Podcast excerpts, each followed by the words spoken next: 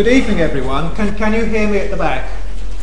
Yep? Great. Okay, well, uh, it's uh, very nice to see a good turnout on a cold winter evening like this. And a warm welcome to this uh, lecture sponsored by the International History Department. Uh, and this is not just any lecture, this is an inaugural lecture, so it's a special evening. Um, it's a great pleasure to be able to chair the session tonight. My name's David Stevenson, and our speaker tonight, who I'll be introducing in a moment, is, is Professor Alan Sked. Now, I want to make a few introductory remarks. The lecture will be in the usual format. We'll be having the lecture, and then there'll be plenty of opportunity for question and answer after that um, and we'll be running through to about quarter to eight or eight o'clock. If there is a fire or emergency, the exits are at the back, and the stewards there will, will, will, I hope, direct you to them, but naturally we're hoping that nothing of that kind will happen. Um, now, a few words about Alan before we begin. Um, has become a kind of departmental institution, and I say that I hope in the best and kindest sense, as I remember when I first came to the department Many years ago, and I'm not going to say how many years ago, Alan welcomed me, as he's welcomed many other lecturers and members of staff and colleagues since then. So we all remember Alan as being the kind of social soul of the department for staff, but also for students. And I know he's held in a lot of affection by his former students, and it's a great pleasure to see so many of them turning out to see him this evening. Um, Alan, I think I've just checked with him. It's true he has never actually missed a departmental Cumberland Lodge weekend, which is an extraordinary achievement and a sort of testimony to the uh, devotion, to the dedication that he attributes to that side of the department. But what I also want to say is to stress his importance, his contribution as a historian, and what he brings to this professorship, both in kind of depth of expertise and in breadth. So, depth, first and foremost, he's a, an expert, I think, one of the leading international experts on the Habsburg monarchy, on the Austrian Empire and Austria Hungary in the 19th century. On that subject, he's published lots of articles and four major books, starting with his first book on Radetzky and the suppression of the revolutions of 1848 49, then a very well received and much translated book and influential book on the decline and fall of the Habsburg monarchy, and then leading on to biographies of Metternich and most recently of Radetzky. And if there's a kind of theme running through all of that work, it's been to stress the importance to rehabilitate the significance of an unjustly neglected theme of the Habsburg monarchy and its contribution to and importance in European history, and to stress also its kind of liveliness and importance that it wasn't, Alan argues, in decline, and its fall came as a result of the First World War rather than because of inherent kind of disintegrating tendencies. I think I've got that right. Good. So, first and foremost, then, his role as Austria Hungary. But I say first and foremost, almost equally striking is I think is his very remarkable breadth as a historian and the sheer extent of his expertise. I was looking at the CV this afternoon and the number of courses and the width of topics on which he's taught um, which puts, I think, all the rest of us to shame, as he's reminded me he's the only member of the department who can teach on ancient and medieval and modern history, and has taught also on American and European as well as on British history. So he's taught very widely, not just on political history, but on a much more kind of um, experimental, adventurous subjects, the history of race, sex, and slavery, more recently on Western intellectuals and the challenge of totalitarianism. So, whatever your kind of history, I think Alan can teach it. Um, whatever your subject area, whatever the period of history, whatever the geographical area, Alan can teach it and can teach, and also very interestingly and say important and right important and knowledgeable and controversial and thought provoking things about it. Um, and if one looks at the CV, it's not just in addition to the works on, the, on Austria Hungary and Habsburg monarchy, um, there was also a pioneering and I think very important uh, first stab really at the contemporary history of Britain since 1945, books on the decline and fall, if that's what it was, or decline at any rate of Britain down to the 1970s. He's now working, I know, on a history of post 1945 Europe. That leads into the theme of tonight's lecture. He's not talking about the Habsburg monarchy. He's talking, uh, in a, doing a kind of very ambitious and broad comparative perspective uh, on a topic of uh, very considerable and significant interest Frederick the Great, Napoleon, and Abraham Lincoln, what makes a national icon. So, Alan, the floor is yours. Thank you.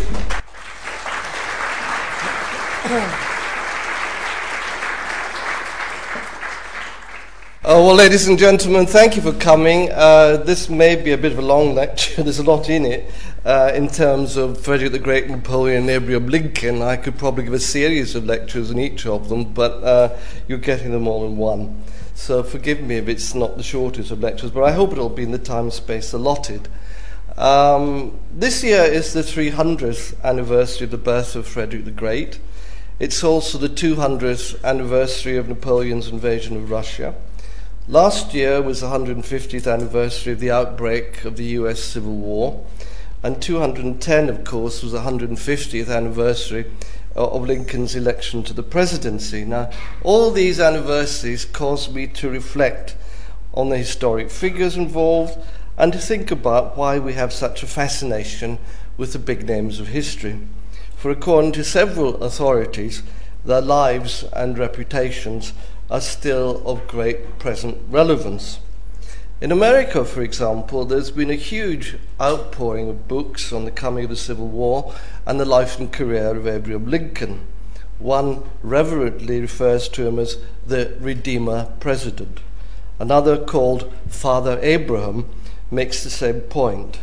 Quote, it could be said that he saved our nation's soul. He was an indispensable genius such as no other figure in our past. And he's generally still seen today as the man who saved the Union and abolished slavery. Frederick the Great, of course, saved nobody's soul, and his reputation, according to Oliver McDonough, uh, Giles MacDonogh rather, didn't survive the Second World War. But this is untrue.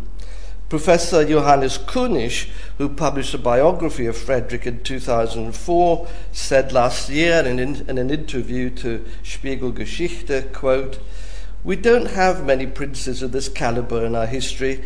Frederick stands for a powerful modernizing influence which has to continue if we want to have an effective professional system of government.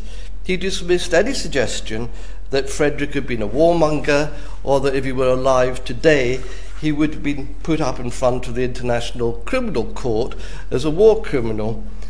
His attack on Silesia, according to Kunisch, the attack in 1740, had been a positive event within the cultural context and the aristocratic values of the time. He in perhaps just a tinge disturbingly, there is a need in Germany to maintain a heroic picture of Frederick that is evident today among army officers. I experienced it a short while ago when I was giving a lecture to the Leadership Academy of the Bundeswehr in Hamburg. Well, I suppose that's all right then. But it should be added that right through the period from 1945, uh, there have been heroic efforts in Germany to spare Frederick's reputation. After the war, West Germany's leading historians, Friedrich Meinecke and Gerhard Ritter, both of whom wrote famous books explaining uh, the Nazi catastrophe, took the view that Frederick represented moral values and limited warfare. Ritter, in particular, explained that Nazi barbarism had its roots not in Prussian history, but in the mass democracy unleashed by the French Revolution. Militarism, he said, had nothing to do with the amount of money spent by the state on the army, or even with the infusion of military values uh, into general social life. It had to do instead with the brutality of democratic regimes uh, in wartime. And according to Ritter, quote, militarism never ever affected Germany. Hans Rothfels, another leading historian, in his work on the German resistance, made the same point modern mass civilization generates uh, a reservoir of evil forces whose release spells naked barbarism. What triumphed in 1933, therefore, was the dark forces forming the sediment of every modern society. The aristocratic German officer corps had tried to prevent these dark forces infecting Germany, but Nazism had been too popular. Aristocratic pre modern Frederick, therefore, could be safely resurrected after 1945 as a role model, And this allowed D.B. Horn, for example, to comment in 1967 that in Germany there was still, quote, a tendency to identify Frederick as a supreme representative of genuine Prussian ideals and to judge later regimes by his basic ideas of state and society.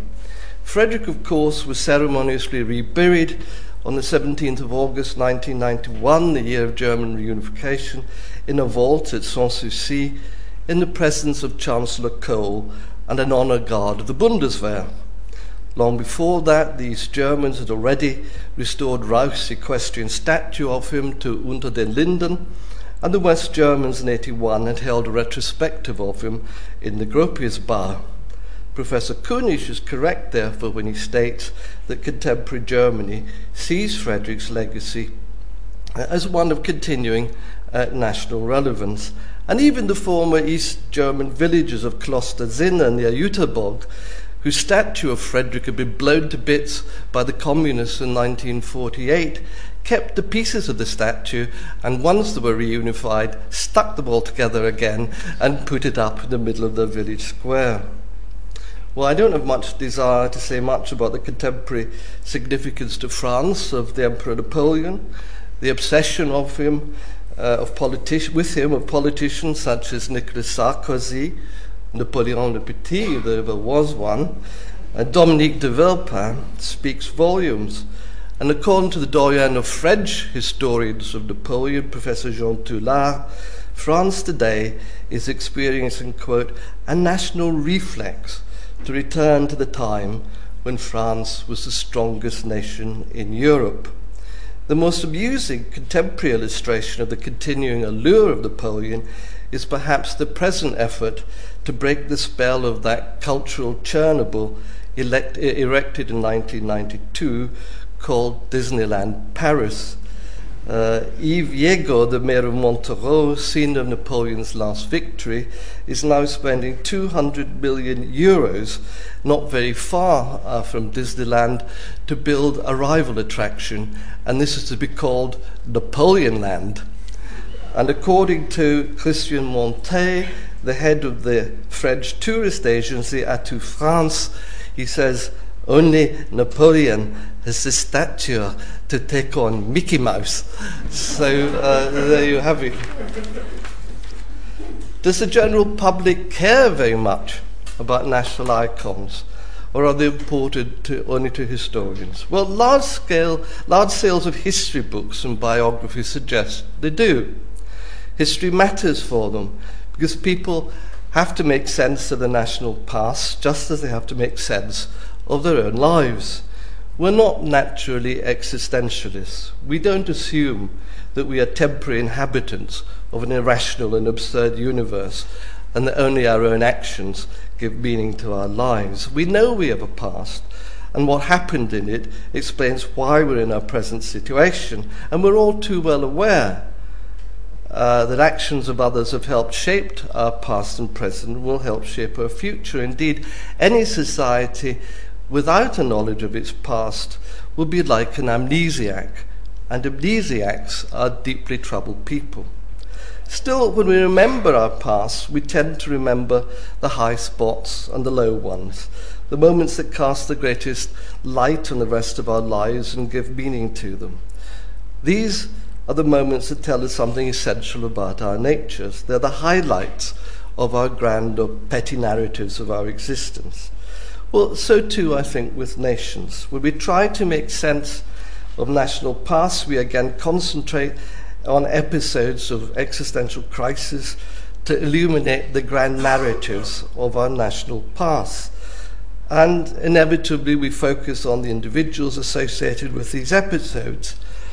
and the names of these heroic individuals or great figures are known even to the masses who can't avoid the monuments statues, avenues, metros, airports, and railway stations, and yes, even theme parks uh, which uh, commemorate them. Well, these are the national icons I want to talk about tonight. In the democratic age, of, of course, the grand narratives of history have to reflect the prevailing ethos. This makes the history of some countries rather problematical. Germany's existential crisis, for example, can hardly be used to turn, I don't know, Hitler or the Kaiser uh, into national icons. Indeed, what can Germans make of their past? In the 19th century, Treitschke, Deuss, and Sybel and others excised the history of the Holy Roman Empire of the German nation under the Habsburgs from German history, which they seemed to limit to the Hohenstaufen, followed by the rise of Prussia as part of God's plan to unify Germany. The records of the Second and Third Reichs, however, later left German historians with a problem. History seemed to have played a nasty trick in them. Thus, if at the end of the 18th century there was no Germany and no German nationalism, two centuries later, towards the end of the 20th, the situation was much the same. The 1896 Historikerstreit, or historians' dispute, showed Germans as divided as ever over their past. Should they think of themselves as belonging to a civilized nation which had only temporarily entered the abyss, or should they have the word Auschwitz branded on their foreheads forever? Should they relativize their past or believe that it only started in 1949? Was their patriotism to be national or merely constitutional? The 1986 German Historians Convention at Trier applauded a speaker who said that nobody knew what German history was and it would be much better to discuss the Chinese. Then came reunification in 1989. Almost everyone in Germany under the age of 40 seemed to be opposed to it. So too were left wing socialists and the Greens. Ostpolitik, the Eastern policy of Willy Brandt and his successors, had turned East Germany into a friendly neighbouring state like Austria or Switzerland.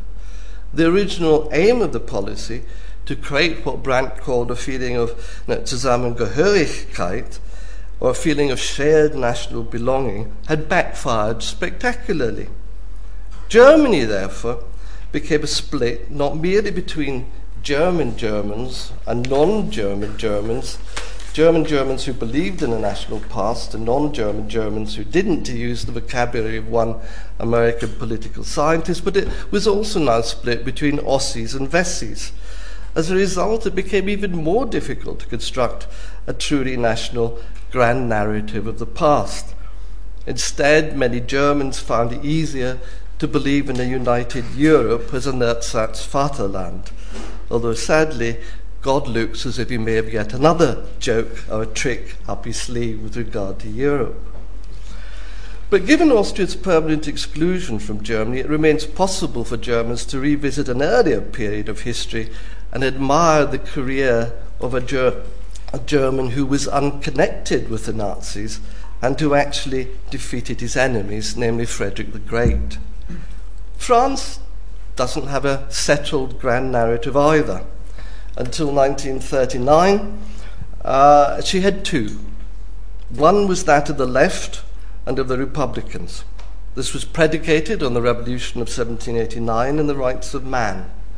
Until then, France indeed had been a major power, but it was only by revolution that the sins of feudalism had been overcome and France was able to give the world civil rights, liberty, equality, fraternity. And then, as La Grande Nation, she had liberated the rest of Europe and set an example to the world.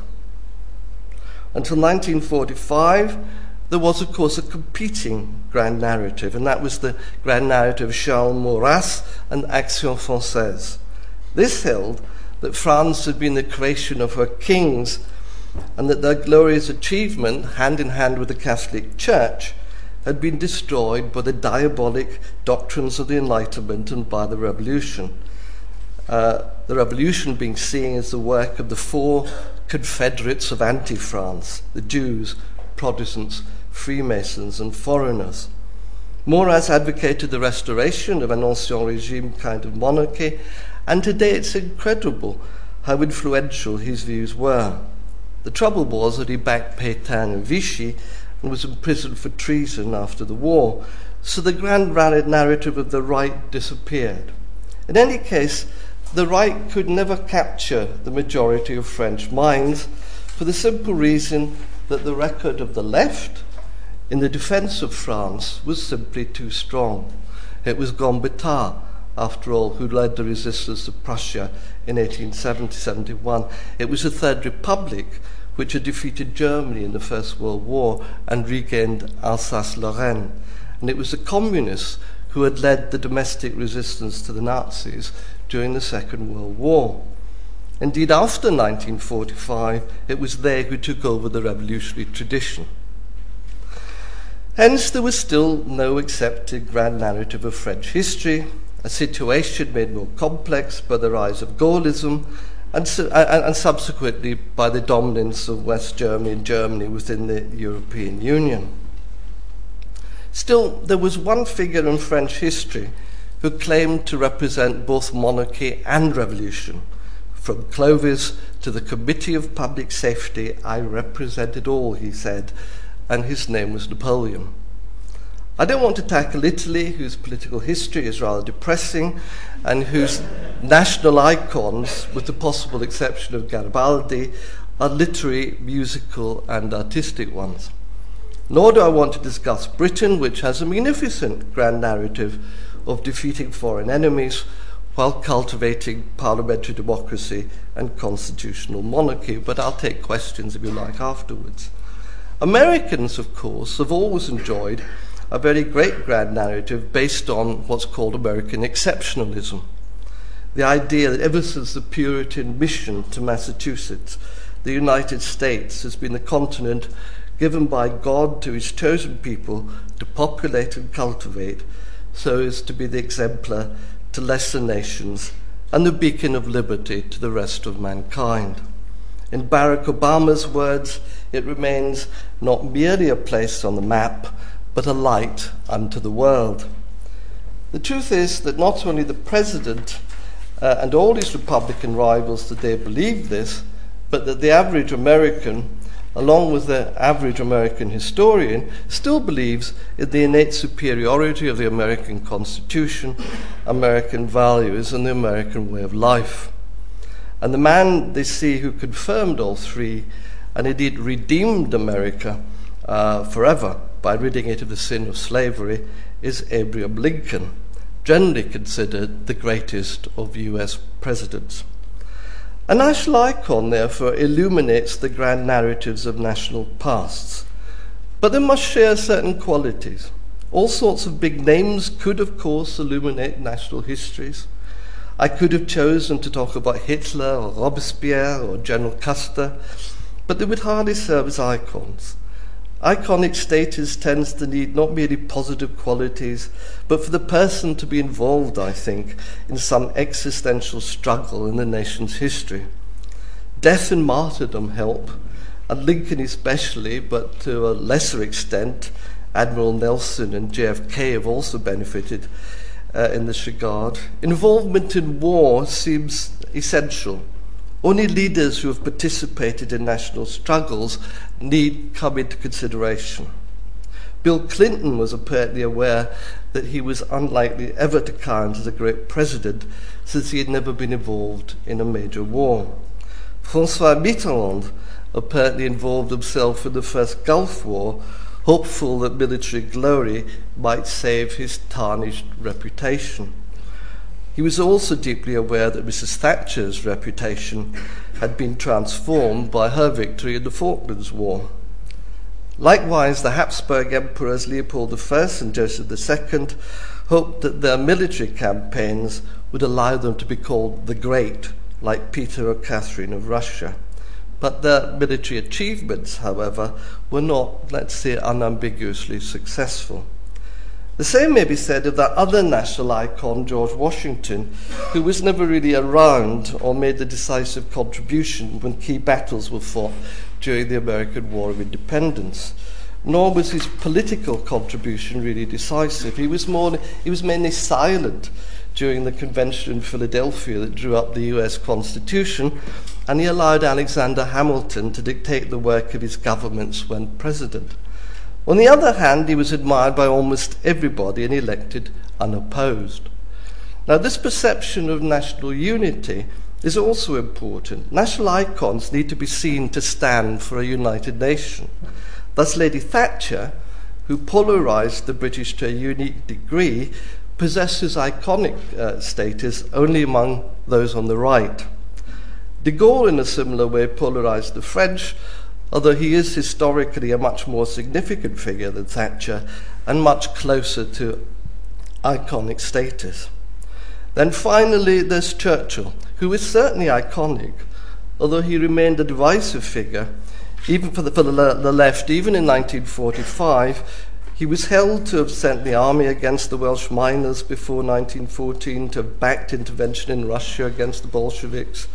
He led the government assault on the trade unions during the general strike, of course, and in 1945 he seemed to dismiss the idea of a national health service. Moreover, since his death, all sorts of historians have attempted to downgrade his contribution as war leader. Well, whether you agree with them or not, he surely, and in my mind, remains deservedly Britain's greatest national icon. One final point national icons are expected to be progressive. Ideally, they should not merely save their nations in some sort of existential military struggle but they should also take large steps along the path of progress. Thus, Frederick the Great not merely saved Prussia from destruction at the hands of a European coalition, but was a key figure in the Age of Enlightenment. Napoleon, too, was not merely a military genius, but a reformer who rebuilt French government and finances and gave her enlightened legal codes. Abraham Lincoln, of course, not merely won the Civil War, but redeemed America by emancipating its slaves. Well, by studying the careers of these people, ordinary people should be able to understand the development of their countries and take pride in their national histories. Without endorsing Thomas Carlyle's view of history as a work of heroes, many people seem to believe this. But should they? should history serve as a national comfort blanket. Another way of looking at these men is to demonstrate that even the greatest of national icons have feet of clay. The real purpose of studying them should be to help us realize that history is a very critical and complicated discipline, and that the careers of even the greatest historical figures are in some ways very much like our own rarely marked by uninterrupted success or clarity of vision, often vitiated by frustrated ambition and unforeseen consequences. Indeed, very often in history, nothing is as it seems. So let me look at these people in some more detail. They had a lot in common. They were all war leaders. They all combined the roles of civil and military leaders. They didn't really have to worry about political opposition within their administrations, although Lincoln did have to stand for re election in the middle of his war. They all worked phenomenally hard and spared themselves no hardship uh, in pursuit of their aims. They were all probably atheists. They all had ambiguous sex lives. Frederick II and Lincoln were probably homosexual, Napoleon bisexual, although he was probably impotent.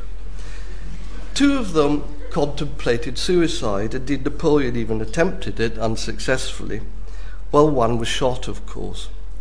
The irony, of course, is that none of them was really a national leader at all, and that the wars they became involved in were largely of their own making. Finally, whatever the reforming records, again very ambiguous, the results of their careers was that untold millions of ordinary people died. Frederick's wars brought death to about 10% of Prussia's population, some 400,000, not to mention those who died in the service of his enemies. Napoleon's wars brought death to a million and a half Frenchmen between 1803 and 1815, 200,000 more than died for France in the First World War.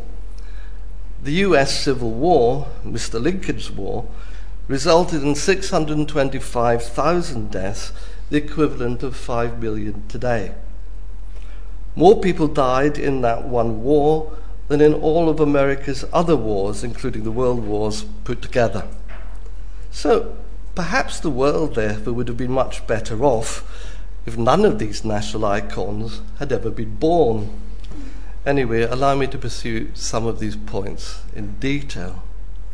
Clearly, none of these people was a national leader. In the words of one distinguished historian, the notion that Brandenburg Prussia had a national mission to unite the German nation under German rule was utterly alien to the Francophone Frederick the Great, who was famously dismissive of contemporary German culture and believed in the primacy of the state, not the nation. In the words of another, the Battle of Rossbach, the foundation stone of Prussia's military success, was won by a Frenchified king and an army of foreign mercenaries against troops which were mainly German. According to another, Germany was a land that Frederick had simply never ever dreamed of. Frederick claimed to speak German only to his horses. His hero was Louis XIV of France. And although he spent a huge amount of time during wartime writing bad French poetry, he also found the time to write to the, uh, the French Foreign Secretary, Cardinal Fleury, telling to him, I'm a better Frenchman than you are. Indeed, after starting his Second Silesian War, he told the French that he had done it so that France could regain Alsace. He told them, You need only look at a map to convince yourself that the natural frontiers of France go right up to the Rhine. Napoleon was hardly a national leader either. After, the, after all, he was a Corsican patriot who became Emperor of France, but also King of Italy, protector of Germany, and who placed his brothers on the thrones of Holland and Spain. Other relatives were given Naples, Berg, and Westphalia. The world, not France, was Napoleon's oyster. France was merely his military base. If things had gone well, he would not only have kept the whole of Europe under his sceptre, but would have attempted to extend his empire to the Near East, America, and India. Little wonder then he told Prince Eugene, his viceroy in Italy, quote, Show respect for the nation you govern, and show it all the more as you discover less ground for it. You will come to see in time that there is little difference between one nation and another. The first sacrifice you will have to make is to fall in with certain of the customs that you absolutely detest. Lincoln, of course, could not be a national leader either, since he was waging a civil war against the South, which preferred to secede rather than be led by him. Lincoln had never taken the South seriously and would never admit that Southerners constituted a separate nation or possessed the legal right to secede, which incidentally they clearly did. His whole policy, therefore, was to treat the Civil War as a rebellion led by individuals who, when they saw the error of their ways, might be pardoned by him. The radical congressional view that southern states had indeed seceded and could only be readmitted to the Union by Congress, as was the case with all new states, was one which Lincoln could never accept. It was basically this difference of opinion that led Congress to impeach Lincoln's successor, his previous vice president, that's President Andrew Johnson. Perhaps had Lincoln lived, Congress would have had to impeach him. Was the South really a separate nation? Here I can only defer to the views of Dominic Lieven, and in that superb book of his on empire, Child even writes, quote, 258,000 Confederate soldiers died in the Civil War, one out of every three who served. Between 75 and 85 percent of all white men of military age fought in the army, an incredibly high percentage. Confederate percentages of men mobilized and killed are vastly higher than American losses and participation in any other war, including the War of Independence. If the South had won, a Confederate nation would have lived forever. Wars create nations. The immense commitment and suffering invested uh, in Southern victory would have set national independence in stone for generations. Lincoln was a national leader only in the North. All these leaders had also begun the wars they were involved in. In Frederick's case, there was hardly any doubt. He just marched in to Silesia or Saxony when he saw fit without any previous declaration of war. He told Voltaire in 1741 he had invaded Silesia merely to make a name for himself. He told other friends that he meant to uh, stride on the stage of history like a new Alexander. When the King of Saxony objected to his invasion of his country in 1756, Frederick told him he was taking it in any case, since he prided himself on being original. Napoleon, of course, felt that only continuous success in battle legitimized his regime, so that he could never compromise with any of the other European powers. Peace, he felt, uh, would be his ruin. He told Metternich in Dresden in 1813 that sovereigns from established dynasties could be defeated and return home without any challenge to their authority, but he couldn't. Hence, he would never surrender even a handful of soil. He always bet on winning the next battle, and mainly did so until Radetzky in 1813 devised the Allied strategy that defeated him. Waterloo was really just a postscript. What then of Lincoln? Did he fight a war of defense against southern aggression? Surely not. The South merely wanted to secede and be left in peace. They had no plans to invade the North. Lincoln, on the other hand, was determined to stop secession and to do so by invading Virginia and capturing the Confederate capital of Richmond, which was an unconstitutional act. Avoiding any appeal to the Supreme Court, you would have thought that if you had a dispute over the legality of secession, you might go to the Supreme Court, Lincoln was a lawyer. No, he avoided the Supreme Court over the issue of succession. He arranged for the resupply of Fort Sumter in South Carolina, informed the state's authorities there of what he was doing, and when the Confederates fired on the fort, Lincoln commented, Aha, the plan has worked. Still, there was no need for civil war. His predecessor, the much derided President Buchanan, had attempted to resupply the fort, and the Confederates had fired on his ship. But Buchanan had refused to start a war. Lincoln, on the other hand, mobilized volunteers and ordered the invasion of the South. War, he thought, was inevitable and should come sooner rather than later, and in any case, he thought the North was invincible. All of these leaders directed their wars very personally. Napoleon ran both the civilian and military side of affairs himself. There was no war cabinet.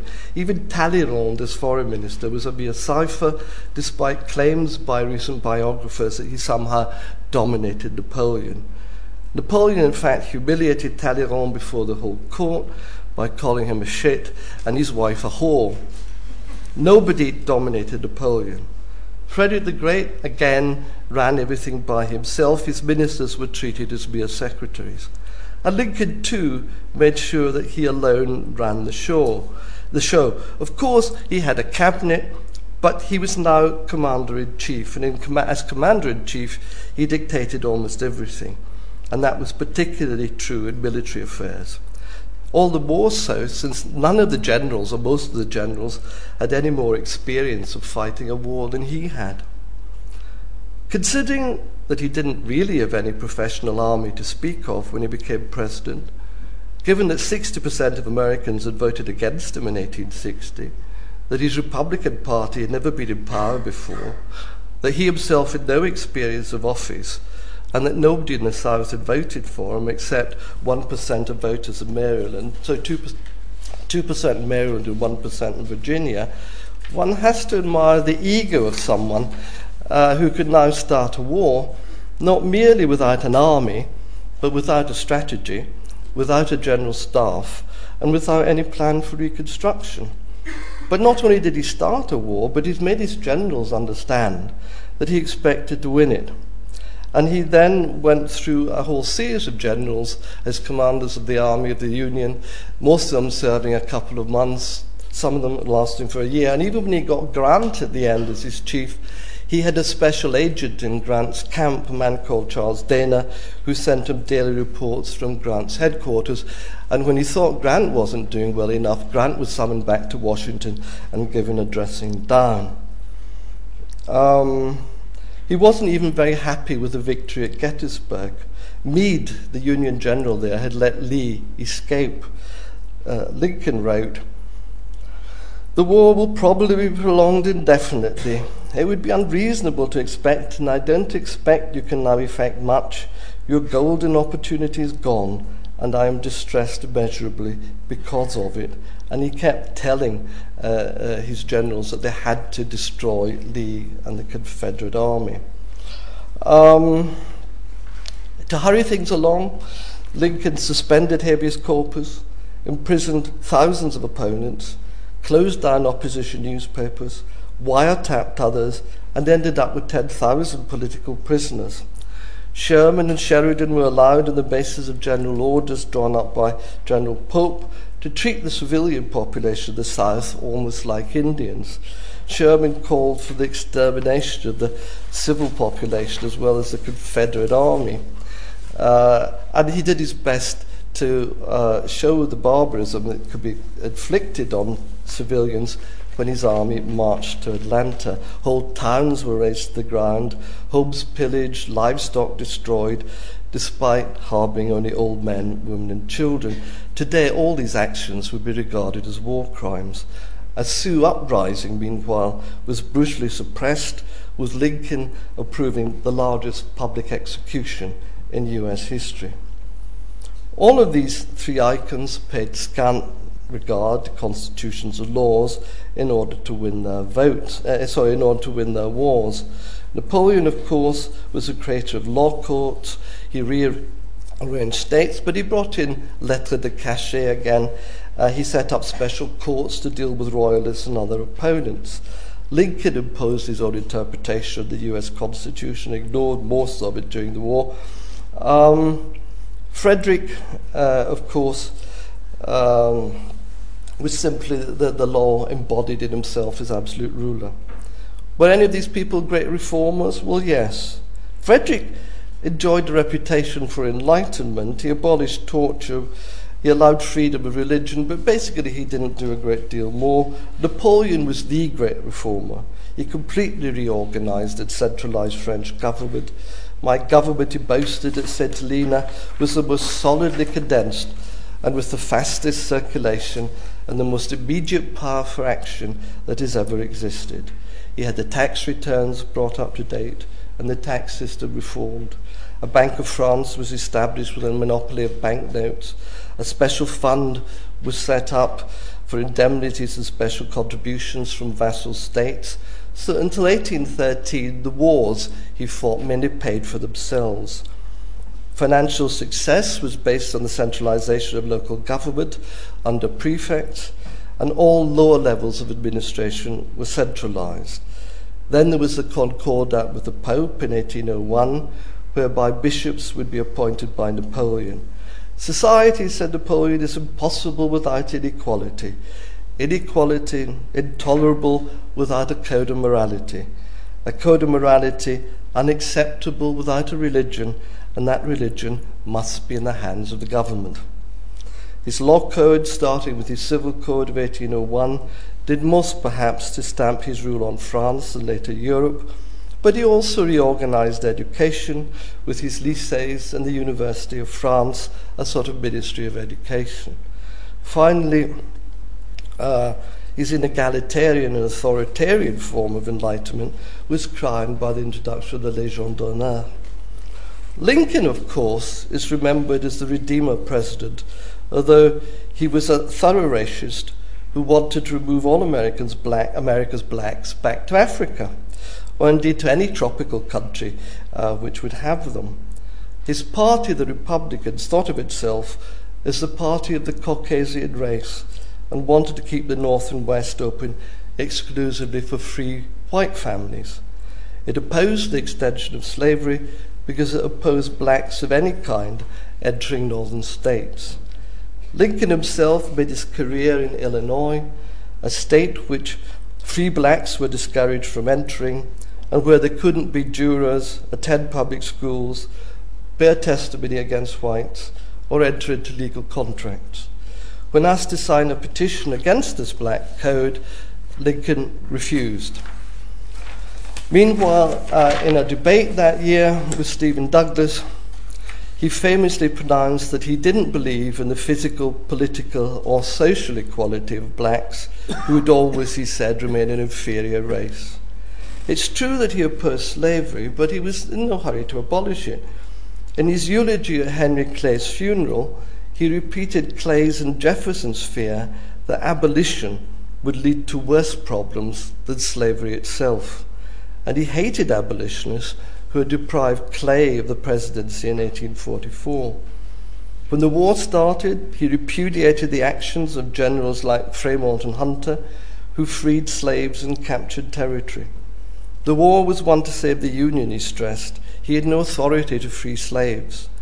Then, when the war went badly and he needed blacks to fight for the Union, he brought in the Emancipation Proclamation. By this time, however, slaves were freeing themselves and running to Union Army lines where they were kept as contraband by Union officers and used as non combat troops.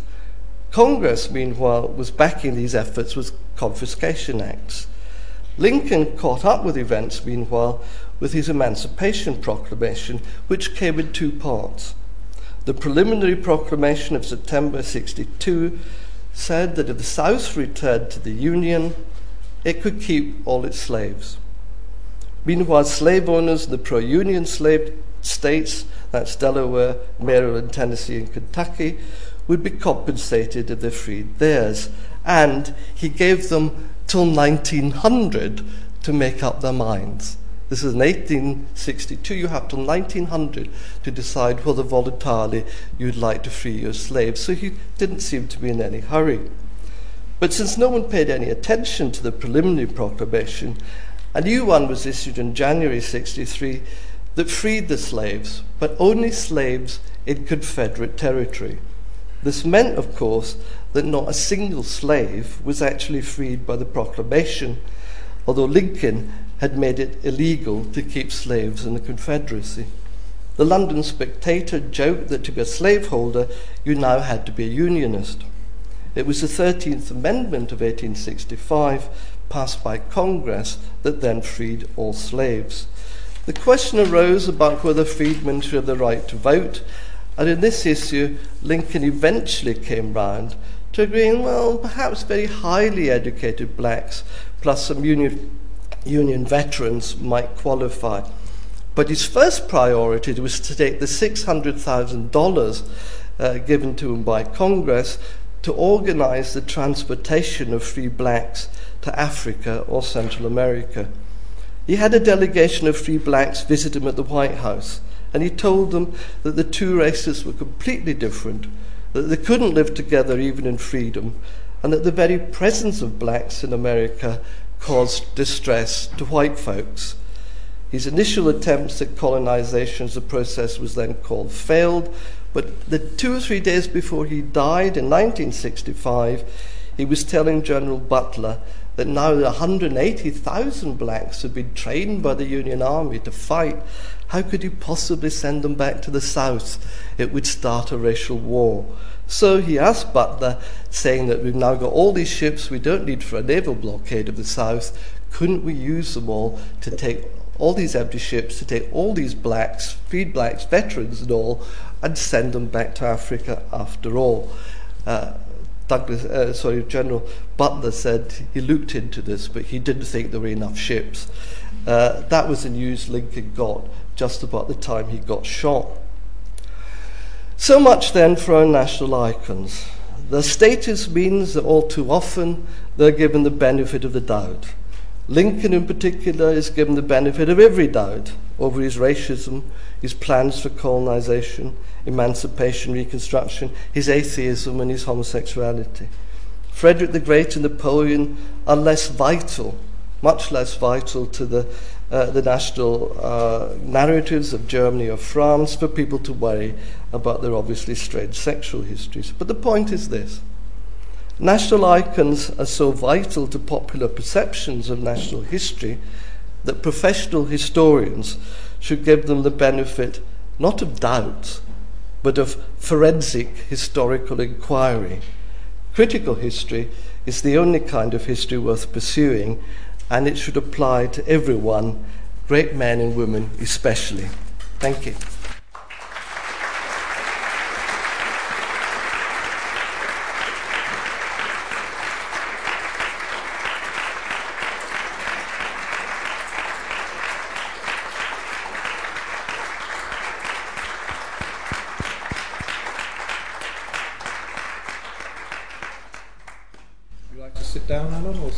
Um, no, well, yes, why not sit down? Right, well, I'd li- like to thank Alan for what we expected, really, which was a very wide ranging, mes- immeasurably knowledgeable, and um, very thought provoking lecture. While people are thinking of questions, I'd like to start off really with a question which is who, who, is, who are you attacking here? Is it professional historians or is it a kind of wider view of the general public about these people? Um, I'm not attacking anybody. I never attack well, anybody. Is, what, who, what I was doing, what I was doing was suggest. I was merely suggesting that anybody, mm. students, professional historians, popular historians, journalists, or anyone else who mm. spin yarns about the uh, incredibly unblemished careers of national icons, should actually look to the facts and get them right.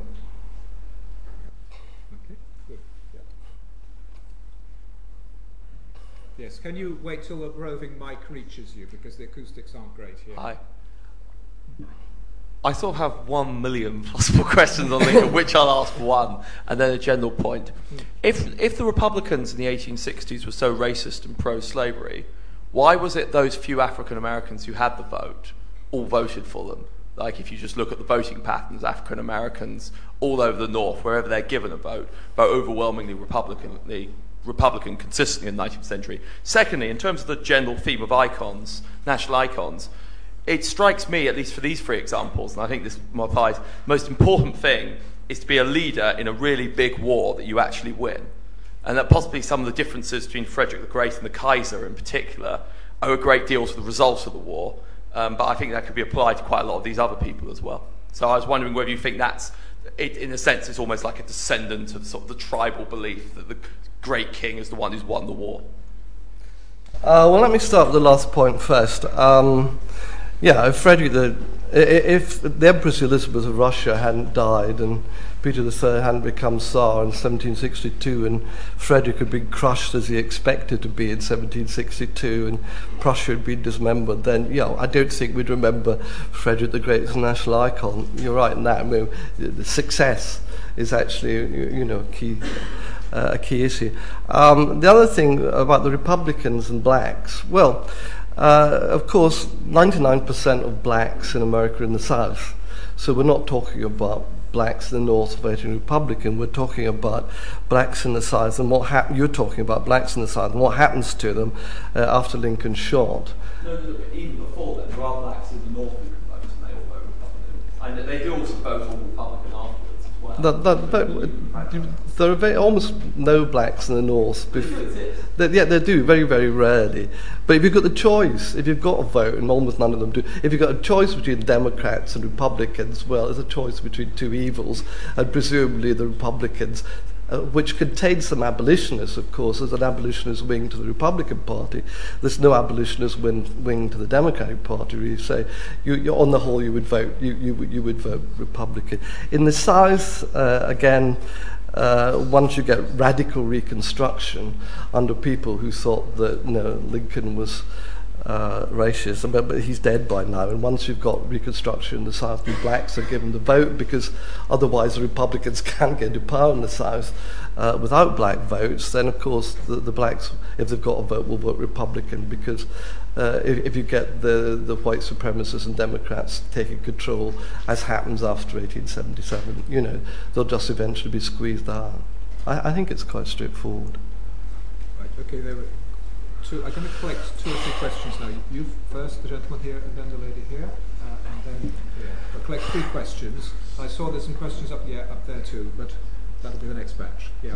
Very quick, no debate, fantastic talk. About f- first, why did you choose Bismarck over uh, Frederick over Bismarck? Mm-hmm. Second, if, if Napoleon wanted to extend his empire to America, why did he sell Louisiana to them in 1803? That's a nasty one, but I'm sure there's a good answer. Thanks. Sorry, can you? The first part was why does why? Oh, yeah, yeah, no, no, they're two totally unconnected questions. Yeah, why, why, did he? Why did, did he consider? Um, did Alan Gedkins consider uh, looking at Bismarck rather than Frederick?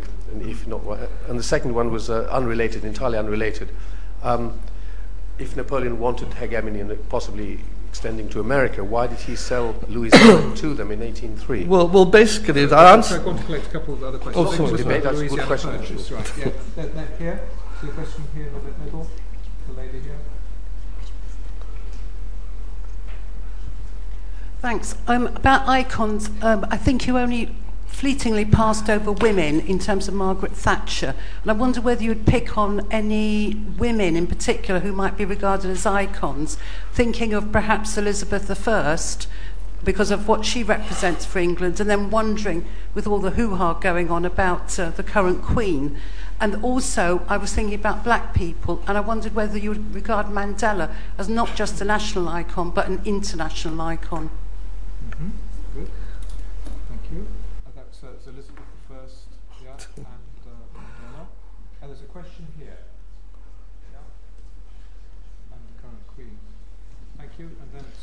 collect, this is the last one, and then we'll, Alan can answer, answer this batch. Thank you, Professor Sked, for a very stimulating lecture. May I just ask you about one icon you didn't include, namely Robert the Bruce, who is being very heavily used now, and uh, we're looking at a referendum on Bannockburn coming up very soon. Uh, and of course, he meets many of your criteria victorious in war, existential struggle, fits the political narrative, and so on. I just wondered uh, one, what you did you do you think that he deserves his iconic status, or do you not hold that view? Uh, and two, do you think uh, he is as politically useful as Alex Salmond thinks he is? All right. Um.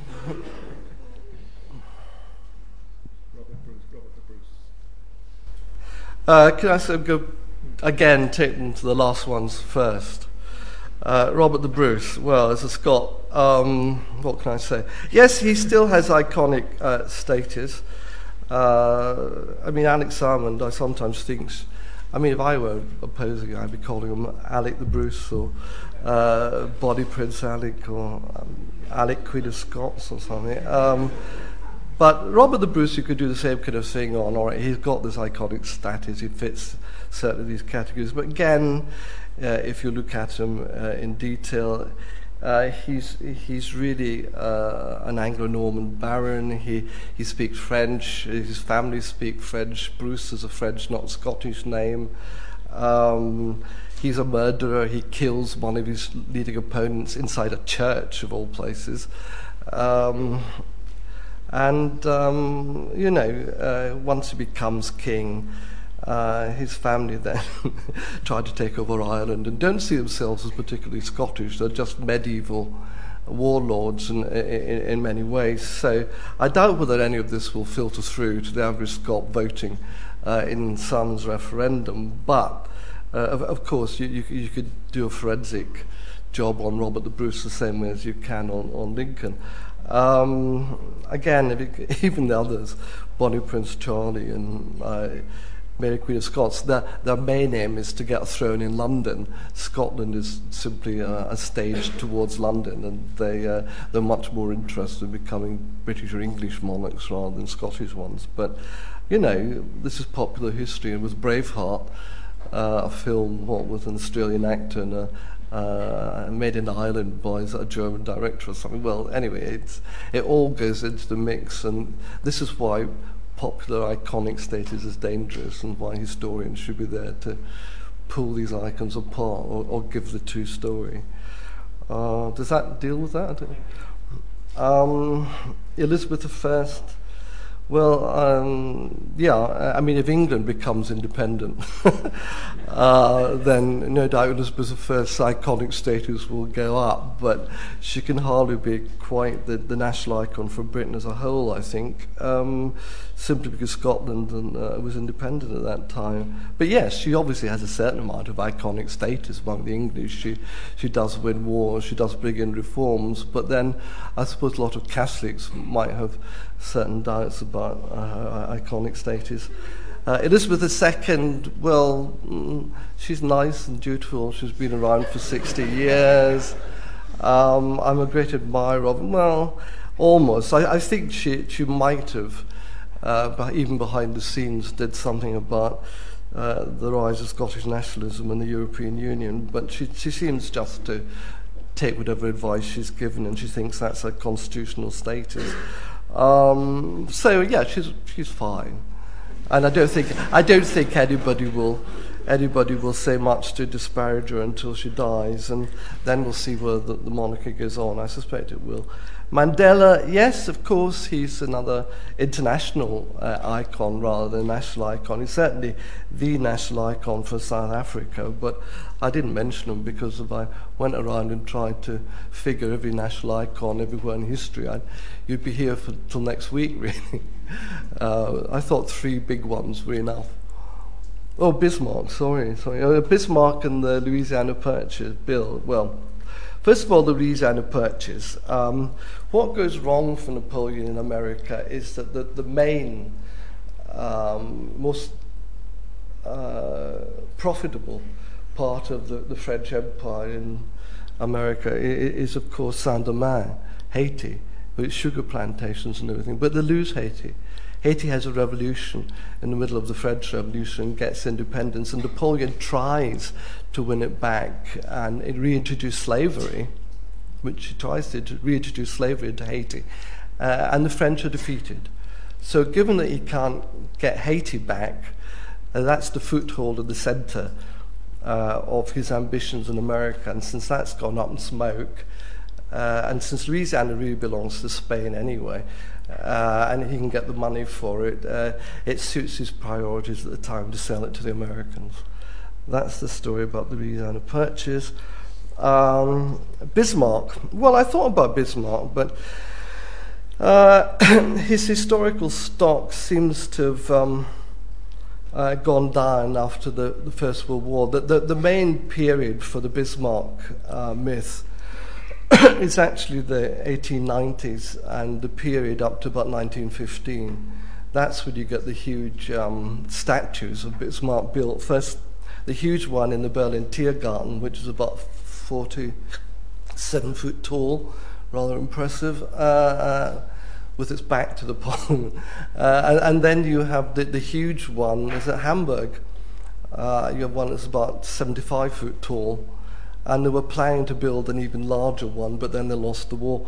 So um, his, the, the, the, the regime he created, the, the Second Reich, once it went down, Bismarck became less of an icon. And he, he was also very divisive in the sense that Frederick isn't remembered as being divisive. Um, Bismarck you know, brought in anti-socialist laws, brought in laws against the Catholics, the Kulturkampf, uh, and he had to be sacked eventually by Wilhelm II, the Kaiser, because he wanted to take back the constitution uh, and have a Gewaltstreich, a coup d'etat from above, and uh, turn, abolish the right to vote, and he wanted to turn the Reichstag into a corporate diet of estates. And Wilhelm II, who wanted to be loved by his people, uh, said no, and he sacked, sacked Bismarck. So Bismarck goes down as someone who's gone against his previous achievements and doesn't trust the people, doesn't like them any longer, uh, and doesn't want them to vote any longer. So he's very divisive, and he's always been anti-socialist and anti-Catholic. He talks about Reichsfeinde, enemies of the Reich, and so he doesn't really have the claim to iconic status, I think, that people think Frederick has. Right, give you a break. Um, I know Roy Bridge has to go, so quick, ask your question quickly, yeah. Um, uh, thank you very much. A very interesting, stimulating talk. Is this working? Yeah. Um, apropos uh, the last point about Bismarck, the Germans did, I think, find a hero. And it all got buried after the First World War. And more than Bismarck, and grotesque as it may seem to us, because he certainly wasn't a reformer and hadn't either the brains or the inclination to reform Germany, was William I. And the talk in the official circles and official propaganda in the Second Reich is all about William the Victorious, they call the fellow. Um, he's now forgotten. Hmm. Sedan in the 1870 was the only, really the high point of his career. But they did have an official hero then, I think, who would have ranked with Frederick, because the Kaiser talks quite openly about Frederick the Great and William the Victorious. Um, yeah, but of all, course the thing is buried with the First World War. But it disappears War. after the First World yeah. War. Okay, thank you. But I know there was a question here. Yes, the several. Okay, can we go to this side of the room and then we'll come back to that side. But my question was He was on this I studied his career. No, my career was quite. Um, but I just thought that um, now that you have a united, he did unite Germany. Bis, uh, Frederick the Great never thought of united Germany, but without Bismarck's, uh, Frederick's career, Bismarck wouldn't have been possible. I understand until Frederick the Great, Vienna was the center of German culture and politics, the Habsburg Empire, Bismarck pushed Austria out of Germany with the, the, the war, uh, the victory at Königgrätz, and united under pressure. and now we know, even, but his legacy is now not so negative because after Hitler, you've got a, a, democratic Germany, and then you have the Marxists, and now united Germany. And I think people are revising their view of Bismarck that he wasn't as reactionary, that he did unite the country. And after, just it was only a brief period from 1890 to 1945 that Germany was more aggressive. But that's no longer the problem. Modern Germany is good things about it, but that Bismarck wouldn't exist if it hadn't been for Bismarck. So I just like your views about Bismarck not being quite as reactionary as you might have suggested you were. Yeah, uh, remember, of course, in 1866, most Germans uh, were against Bismarck. Um, he won by battles, but uh, most of the states supported Austria. Uh, and uh, the German nationalist movement weren't very uh, happy with Bismarck in 64 to 66. Um, so he does unite them, and he gets more support when he goes to war against France, and they all unite against France. But uh, he is, for most of his career, a divisive rather than a unifying figure, even if he unifies Germany. And most of the writing on Bismarck since 45 has been mixed. I mean, people accept he's a, he's a first-rate diplomat, but, you know, even with his diplomacy, there are some areas where he makes it too complicated. His successors obviously feel that they can't continue the same system that he had inaugurated. But, um, you know, he, he brings, he, he tries to bring in a, some kind of welfare state to uh, mollify the working class opposition. Uh, he eventually repeals the anti Catholic laws.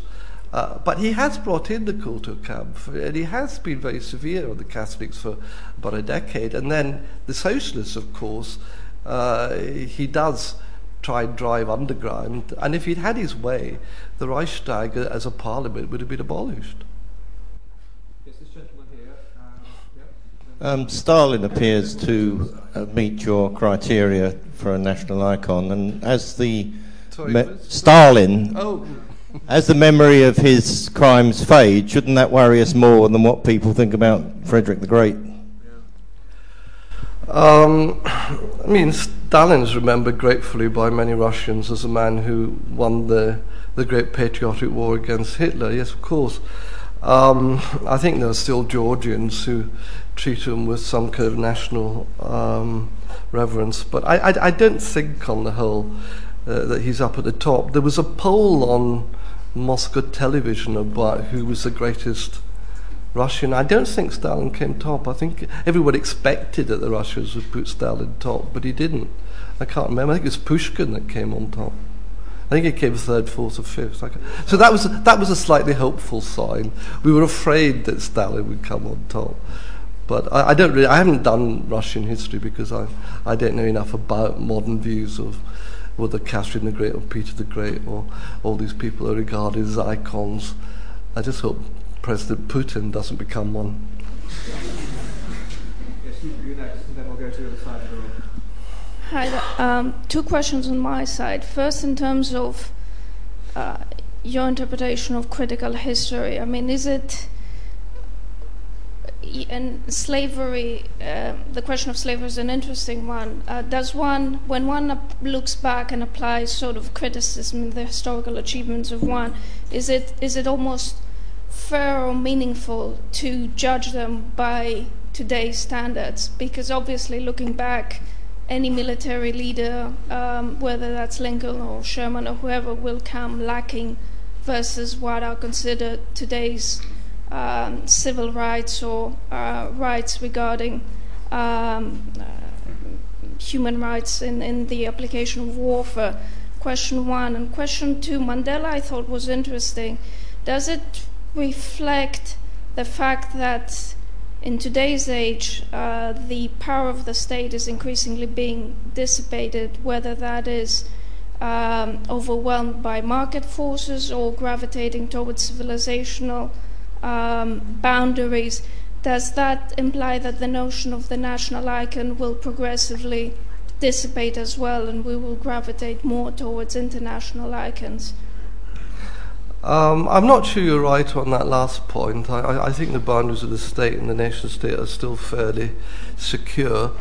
Um, uh, if the European Union collapses, then they might become more secure. Um, I doubt whether European integration is at its uh, a phrase where you think it's going to flourish and go on. I think there are going to be national reactions to European uh, policy to maintain the euro if they manage to. Um, I, I, I, I, think the globalization thing is overdone because even though there are forces uh, encouraging globalization in the world, uh, in the end, ordinary citizens are governed by their national governments. Uh, and depending on how their national governments react to national domestic forces or international ones, uh, that will uh, so, so will the reputation of the, the, the leaders or prime ministers, whoever, depend. I mean, I think we, we might still get national icons in the future. Um, I've forgotten the previous points made about whether you should judge people by the standards of the time or the standards of the present day. Well, this is one of the great dilemmas that historians have. I mean, there's one school of historians says you uh, you, you empathize and you know, what you what, what this, the, they uh, you go back to the German school. Um, what you have to do is show what actually happened. Wie eigentlich gewesen. To quote Ranke, I mean, you have to get into the mindset of the day and sympathize and explain the problems of these people as they confronted events, and of course uh, according to the values of their time. And then you've got other people like E.H. Carr that says the whole point of history is to look back from the present. And what historians do is reinterpret history in the light of their own prejudices and their own points of view. And, you know, each generation looking back sees history from a different perspective. Uh, and, you know, there's a lot to be said for both points of view, I think. So I sit on the fence there. I think we, this side, we ought to have some questions from this side. You first, because I think you've been waiting for a long time. The gentleman with the beard, next to Robert Boyce. Yes, uh, thank you very much. There's uh, quotes there which I think we'll all take away and hopefully use. I certainly hope I do. Like all history should be critical history. Um, I used to work in a, an EU mission in the Ukraine, and certainly there, judging from the composition of our staff, can assure you the Austro-Hungarian Empire hasn't gone. Were all Austro-Hungarians in the widest sense. Um, my question is um, based on your last point, the, the bit about uh, history should be critical, we should judge icons as well. Do you think this is part, there, there is a real risk that generally both historians and also uh, the, the, the, both the informed and general public um, are becoming less critical or, or perhaps not seeing joining things up that they should, perhaps given that all, all eras have topics which are off limits, and very often those are the key issues, and that perhaps uh, there are certain things now that could not be spoken of uh, particularly clearly, uh, whereas they might have been 50 or even 100 years ago. Uh, no, if anything, I think popular uh, culture is probably more critical today, and I, I think the media is more critical today. You could talk about things in the media about past figures and talk, about, you know, go into aspects of their lives that you probably couldn't have discussed 30 or 40 years ago. Um, whether you could cover everything, I don't know. I mean, television, for example, a lot of it depends on where there's film available, which means that, you know, before the 20th century, there are all sorts of things one would like to make films and videos about, but how do you do it? I mean, I remember seeing someone who tried to do a video of the history of the Habsburg Empire, and we ended up with endless uh, montage of uh, horses, white horses from the Spanish riding school, uh, and the Vienna Boys Choir, and that, that was about it. And it got tediously boring very quickly.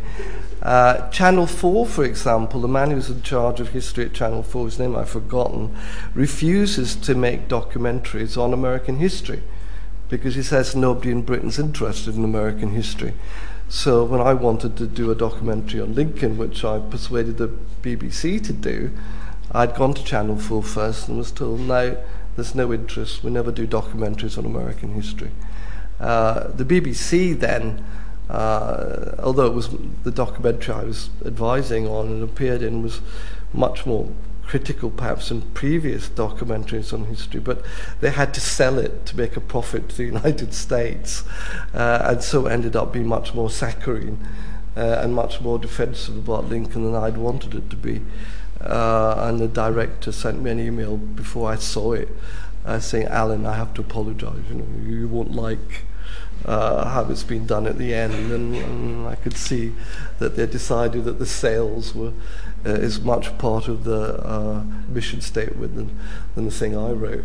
Uh, anyways, anyways, anyways. But I mean, um, again, it's not just that. I mean, I think there is a, still a huge general popular interest in history. If you look at the, the pages of the Sunday Times culture section or other magazines, you'll find the history books on the whole dominate. Uh, and I think biographies and history books of all periods, it's not just Stalin and Hitler, although one of my ex students who was half German used to always refer to the UK History Channel as the Nazi channel because all it showed was other documentaries about the Nazis or World War II had no interest in anything else. But if you look at the, the books that are being reviewed, uh, they, they cover all periods of history, ancient history, medieval history, modern, modern. And, you know, I, I think that history among the general public is actually doing quite well. And, I, and I don't think there's any attempt to suppress parts of it. I, I can see quite a lot of hands still up, so I'm going to collect a couple more from this side, and then I'll go back and do this side. Yeah, and then we want to stop. But okay, so I can so we'll collect some batches. I think there are three on hands up on this side. So Robert Boyce, the gentleman there. Uh, thank you, Alan. Uh, we, we can all think of uh, a few subjects of biography who have uh, received rigorous critical treatment. Uh, uh, some of the names have been mentioned already Hitler, Stalin, their, their lieutenants. Perhaps I should add Radetzky and Metternich. oh, yes, thank you.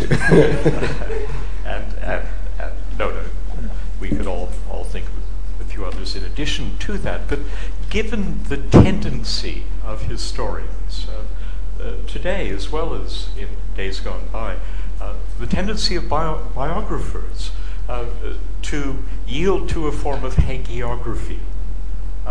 Should we not regard biography as the French used to do, unfortunately, perhaps unfortunately don't any longer, as a, a slightly unsuitable uh, genre for the academy? Yeah, before, hold on, there are two more while you think about that one, Alan. uh, yeah, back here. I think Chris missed the ball. No, okay, you first. Um, I wonder if you agree that there's occasionally um, benefits to promulgating um, myths of national icons. I'm thinking in terms of the formation of nations, particularly in anti colonial struggles, and uh, also in times of reconciliation uh, when nations have suffered great strife. And perhaps that's the great benefit of looking at Abraham Lincoln in such a way today and Nelson Mandela, uh, who's previously been mentioned. So, the, so the question there was about the importance of national icons and anti-colonial struggles, particularly. Yeah, the benefits of promulgating these myths at times. Like the benefits of promulgating the myths oh. of national icons. And yeah. Thank you. Then we'll come back to this side.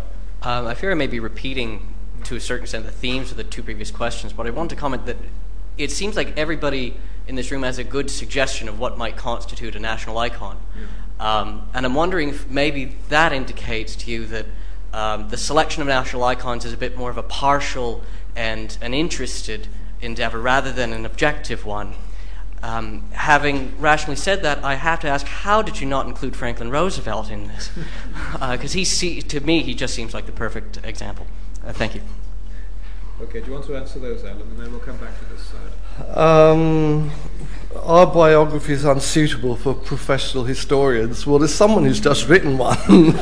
uh, I have to refute that idea. Um, I mean, clearly they're not the only task of the professional historian. Um, and I'm sure Professor Prazmowska, when she writes her biography of Gomulka, will have the same feelings that, you know, history just doesn't happen by itself. I mean, wars don't happen by themselves. Someone has to give orders, command armies, take decisions, make mistakes. So, although, you know, we have to talk to students about the large forces in history, you know, economic, uh, intellectual, all the other ones, um, you know, these forces work through individuals and some individuals are much more important than others. Uh, and uh, you know we have to really think about why, when these forces are working at the command or through an individual, you know, why these individuals take the decisions they do. I mean, have they been programmed one way or another because of their past? And yeah, you start looking at it. Is it a childhood? I remember Professor uh, Ragnhild Hatton well, I think she gave her inaugural here many, many, many moons ago. she appointed me. That tells you how old that is. Um, anyway, she she talked about biography, I think, in her inaugural lecture, and she came up with a wonderful statement that uh, she had come to the conclusion you couldn't be a biographer uh, unless you'd been a mother and experienced childbirth. So, I mean, given given some standards, I couldn't possibly comment therefore on. Um, on biography. But I mean, I, I, I think that given that individuals do have a role in history, without saying it's a dominant role in history, uh, we, we can't really avoid writing biographies, and I think they are useful as long uh, as they set the individual in their context, which I hope I did uh, in my biography of Radetzky and my study of Metternich.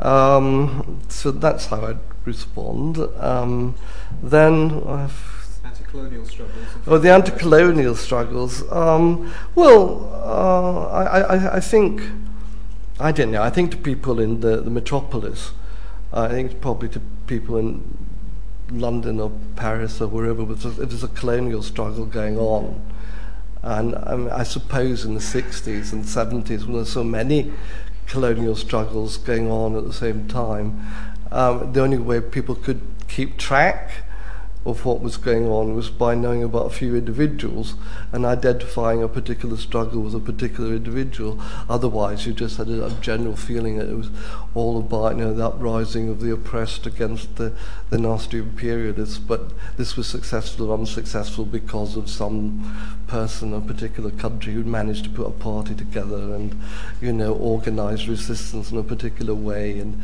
some, of course, you know, became real cult figures. You know Cuba provided Castro and uh, Guevara.